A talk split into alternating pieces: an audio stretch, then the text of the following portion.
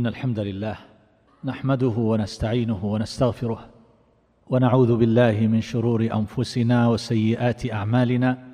من يهده الله فلا مضل له ومن يضلل فلا هادي له وأشهد أن لا إله إلا الله وحده لا شريك له وأشهد أن محمدا عبده ورسوله صلى الله وسلم وبارك عليه وعلى آله وصحبه أجمعين.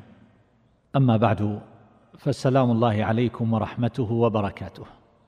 أيها الإخوة والأخوات حديثنا في هذا المجلس عن الصلاة ولكن طرق هذا الموضوع لن يكون على الطريقة المعهودة وهي ما يذكر عادة من أمر الشارع بها ومما جاء في الحث عليها ووعيد من تركها وما يتصل بحكم تارك الصلاة.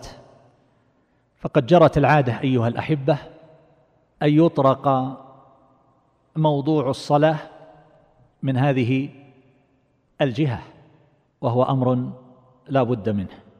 ولكني في هذه الليلة أيها الأحبة سأتحدث عن جانب آخر.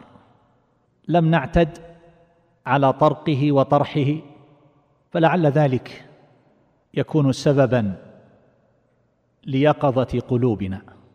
وكل ذلك أيها الأحبة من مشكاه الوحي ومما صح عن رسول الله صلى الله عليه وسلم. هذه الصلاة وما يحتف بها من طهارة ومشي إليها وانتظار لها مما يسبقها أو ما يكون فيها أو ما يعقبها ويكون من لواحقها وتوابعها من ذكر وصلاة نافلة ونحو ذلك.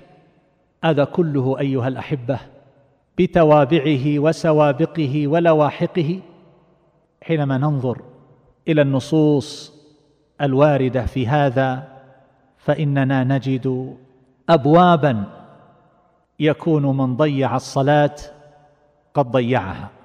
وسأضرب لذلك أيها الأحبة.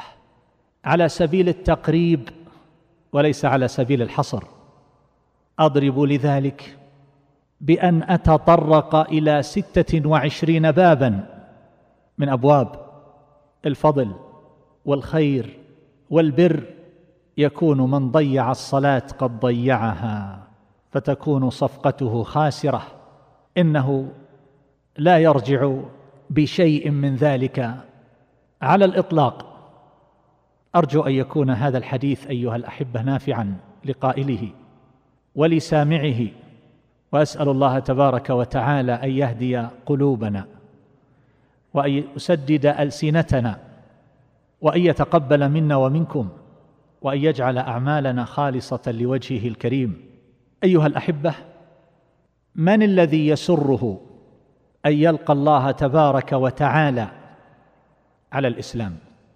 لا شك أن كل أحد من هذه الأمة أمة الإجابة يسعى لذلك ويطلبه. ولكن جاء في صحيح مسلم عن ابن مسعود رضي الله تعالى عنه أنه قال من سره أن يلقى الله غدا مسلما فليحافظ على هؤلاء الصلوات أين؟ في بيته.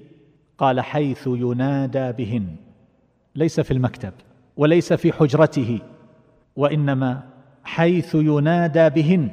فإن الله شرع لنبيكم صلى الله عليه وسلم سنن الهدى وإنهن من سنن الهدى. ولو أنكم صليتم في بيوتكم كما يصلي هذا المتخلف في بيته لتركتم سنة نبيكم. ولو تركتم سنة نبيكم لضللتم وما من رجل يتطهر فيحسن الطهور ثم يعمد إلى مسجد من هذه المساجد إلا كتب الله له بكل خطوة يخطوها حسنة ويرفعه بها درجة ويحط عنه بها سيئة ولقد رأيتنا وما يتخلف عنها إلا منافق معلوم النفاق ولقد كان الرجل يؤتى به يهادى بين الرجلين حتى يقام في الصف. من سره أن يلقى الله غدا مسلما فليحافظ على هؤلاء الصلوات. ومن الذي لا يسره ذلك أيها الأحبة؟ والباب الآخر ما جاء عن رسول الله صلى الله عليه وسلم في شطر الإيمان حيث أخبر أن إسباغ الوضوء شطر الإيمان أي نصف الإيمان. وبصرف النظر عما قاله الشراح في توجيه ذلك وبيان محامله إلا أنه يكفي عندنا هذا الظاهر أن النبي صلى الله عليه وسلم أخبر أن الطهور أو أن إسباغ الوضوء شطر الإيمان. فهذا الذي لا يصلي. لا شك أنه لا يتطهر ولا يسبغ الوضوء فالذي يكون عفيف الجبهة لا يتصور منه أنه يحافظ على الوضوء أو أن يسبغ الوضوء. فهذا شطر الإيمان. هناك من سره أن يلقى الله غدا مسلما وهنا يكون قد ضيع وفرط وفوت شطر الإيمان. والباب الثالث أنها أول ما يجري فيه الحساب. فينظر في هذه الصلاة كما قال النبي صلى الله عليه وسلم أول ما يحاسب عليه العبد يوم القيامة الصلاة فإن صلحت صلح سائر عمله وإن فسدت فسد سائر عمله. فهي أول منظور فيه. فهذا الذي لا يصلي. من كان مضيعا لها فكيف يكون النظر في سائر أعماله؟ كيف يكون حاله عند الحساب والناس يأتون فينظر في صلاتهم؟ أول ما ينظر. فإذا طولب بالصلاة فإذا به قد ضيعها وتركها فكيف يكون حسابه؟ هل يتصور هذا الإنسان مثل هذه المواقف بين يدي الله تبارك وتعالى عند الحساب؟ حينما يكون الناس في حال كما أخبر الله تبارك وتعالى ووصف قلوب يومئذ واجفة أبصارها خاشعة بغاية الخوف ثم يبدأ الحساب معه بهذا فلا يكون له حظ منها. وأما الباب الرابع أيها الأحبة فهو باب الغفلة والمؤمن لا يسوغ بحال من الأحوال أن يكون من الغافلين. والنبي صلى الله عليه وسلم يقول من حافظ على هؤلاء الصلوات المكتوبات لم يكتب من الغافلين. فإذا انجلت سحب الغفلة عن قلب العبد فإن حاله تكون على وجه من اليقظة ويكون له قلب وقاد قلب حي يتبصر ويتفكر ويعتبر ويكون مقبلا على ما ينفعه. أما إذا غلبت عليه غفلته فإن ذلك يعني شقوته. أن هذا الإنسان يقبل على ما يضره ويشتغل بما يكون فيه هلاكه وعطبه.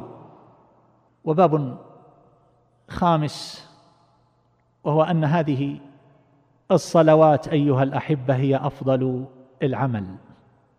وهذا لا يقال من جهة الاجتهاد والنظر وإنما قال به المعصوم صلى الله عليه وسلم ما عمل ابن آدم شيئا أفضل من الصلاة. ما عمل ابن آدم شيئا. هذه نكرة في سياق النفي وهي للعموم. ما عمل ابن آدم شيئا أفضل من الصلاة. فالذي لا يصلي يكون قد ضيع أفضل العمل. جاء رجل إلى النبي صلى الله عليه وسلم فسأله عن أفضل الأعمال. فقال النبي صلى الله عليه وسلم الصلاة. فقال الرجل ثم مه. فقال النبي صلى الله عليه وسلم الصلاة. فقال الرجل ثم مه. فقال النبي صلى الله عليه وسلم الصلاة. يقول له ثم الصلاة في الثانية وفي الثالثة ثم الصلاة. يعني أن الصلاة هي الأفضل والأفضل والأفضل. ثم بعد ذلك تأتي الأعمال الأخرى. معنى ذلك أنه لا يقاربها شيء بعد الإيمان بالله تبارك وتعالى. فهذا الذي لا يصلي ضيع ماذا؟ خسر ماذا؟ خسر أفضل الأعمال أجل الأعمال. فهذا يكون أيها الأحبة قد ترك وضيع أجل الأعمال وأفضل الأعمال وقد سئل النبي صلى الله عليه وسلم أيضا عن أي العمل؟ أحب إلى الله. قال الصلاة على وقتها. اذا إذا كانت الصلاة هي أفضل الأعمال هي أهم المهمات بعد التوحيد فكيف يشتغل الإنسان عنها بغيرها؟ مما يزعم أنه من مهماته سواء كان ذلك الاشتغال في تجارة أو في صنعة أو في وظيفة وعمل أو في زوجة وأولاد أو في غير ذلك مما يتعاطاه الناس ويعافسونه لا يوجد أفضل من هذا. اذا دع ما بيدك وأقبل عليها. لن تشتغل بشيء أفضل من هذا. وانظروا أيضا في أفضل الأعمال مما يحتف بهذه الصلاة. يقول النبي صلى الله عليه وسلم من قال دبر صلاة الغداة لا إله إلا الله وحده لا شريك له له الملك وله الحمد يحيي ويميت بيده الخير وهو على كل شيء قدير. مئة مرة يعني كان يومئذ من أفضل أهل الأرض عملا إلا من قال مثل ما قال أو زاد على ما قال. هذا الذي لا يصلي سيجلس بعد الصبح بعد صلاة الغداة وهو لا يصلي وسيقول لا إله إلا الله وحده لا شريك له إلى آخر ما قال صلى الله عليه وسلم يقولها مئة مرة.